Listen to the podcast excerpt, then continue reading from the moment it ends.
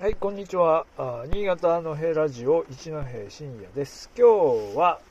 2回目のライブになり、ライブ配信ですが、えー、ちょっと今日はですね、雨ということもあって、まあ、外遊びではなく、うーまあ、インドアという日かなということで、燕まで来ています。あ、今は燕三条の、えー、燕三条駅の近くですね。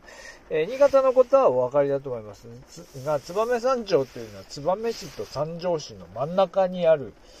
えー駅でして、燕市でも、あつあの、燕三条市という町があるわけではないんですよね。で、えーで、今日はですね、燕三条のうちの燕の方に行ってですね、燕市の産業資料館というところにあります、ああで行われている、えーグラフィックデザインのフレーム展というところに、えーという、まあ今の、今やっている企画展に行ってきました。あですね。えーまあ、いつもと打って変わってちょっと現代的な話題ですよね。で、グラフィックデザインのフレームというのは、まあ、新潟県に、新潟市内にある会社なんですが、えーこっち、ここのデザイナーの、まあ、代表ですかね、代表である石川さんという方が、あーまあ、三条市の出店という、出身ということもあり、ということだと思いますが、燕市の産業資料館で、この石川、えっ、と、フレームという会社があのデザインした様々なあのグラフィックデザインの、まあ、まあ、ロゴですよね。ロゴをこう一度まとめて、こう展示するというのを、企画展としてやっているというので、ちょっと見てきました。で、ご覧の通りですね、壁一面にあのフレームさんが、あの、デザインしたロゴがですね、いろんなタイプのものがずっと並んでいて、えーっと、今回の企画のテーマが、あれも、うん副題があれもこれも、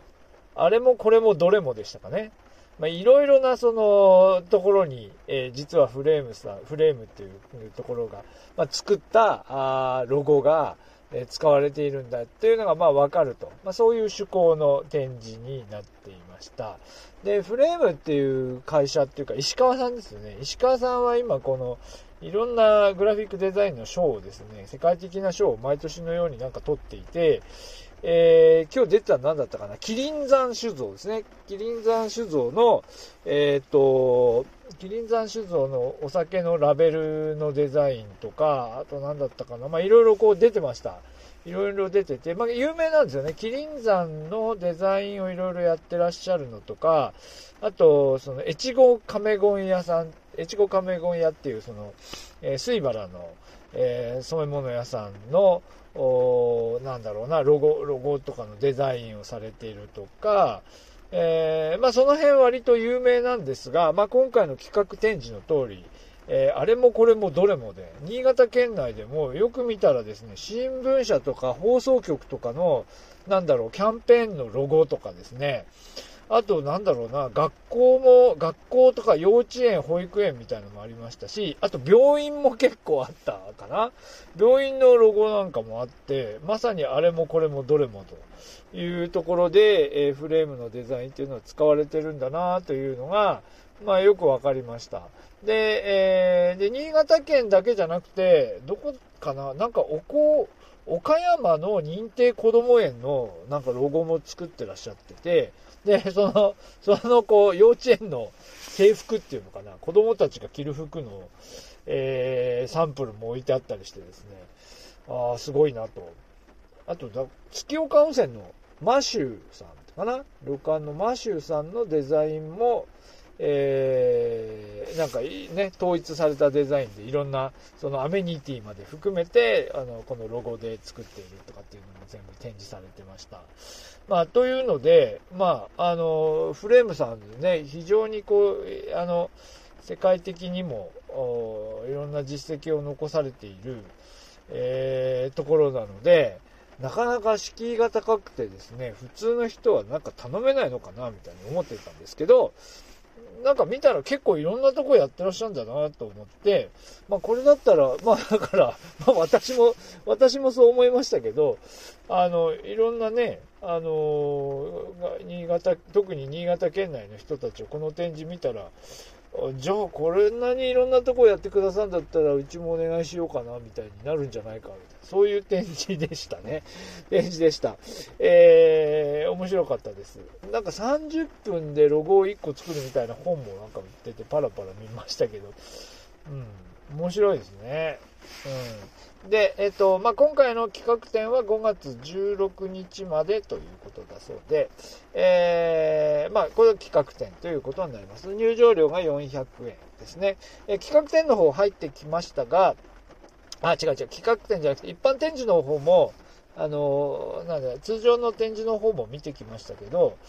こんなにいろいろ充実してたっけっていうぐらいですね、えー、燕三条、燕でのその金属加工が、の工業がどうやって発展していったかとか、えー、この、ま、この土地のその特性とかっていうのもいろいろ解説されてましたし、それから、まあ、追記動機とか、あと何だったかな、彫金とかですね、いろんなその、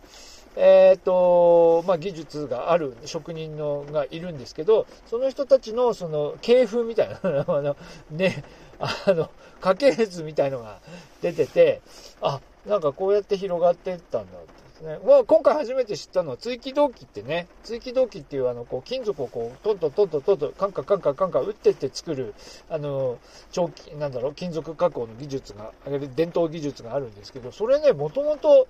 ここで始まったものかなと思ったら、実は、仙台とかな。仙台の職人が会津を経由してやってきてとかっていうふうなこと書いてましたね。知りませんでした。まあ、というので、企画展の方だけじゃなくて、一般の展示の方もね、えー、結構面白い展示があるなと、改めて思いました。前も来たんですけどね、ちゃんと見てなかったんで。まあ今日もね、やっぱり時間がなくてずっと最後まで見れませんでしたけど、えー、まああの、1階の方に金属加工の歴、あの、なんだ、最近のね、その、で近現代の歴史みたいなのは出てて、これは、それは見た記憶があったんですけど、その、地域同期の、こう、職人がどうやって始まっていくかみたいなのは、なんか初めて見たような気がして、まあ、あまり真面目に見てなかったんでしょうね。まあ、というわけで、入場料400円なんで、まあ、あの、フレーム展だけじゃなく、あの、常設展示の方も一緒に見ていただくといいのかなと思いました。はい。えー、というわけで、まあ、土曜の昼間ですけども、ちょっと、あの、出かけた先で、えー、燕三条の、ですね、えー、ごめん、なんだったっけ？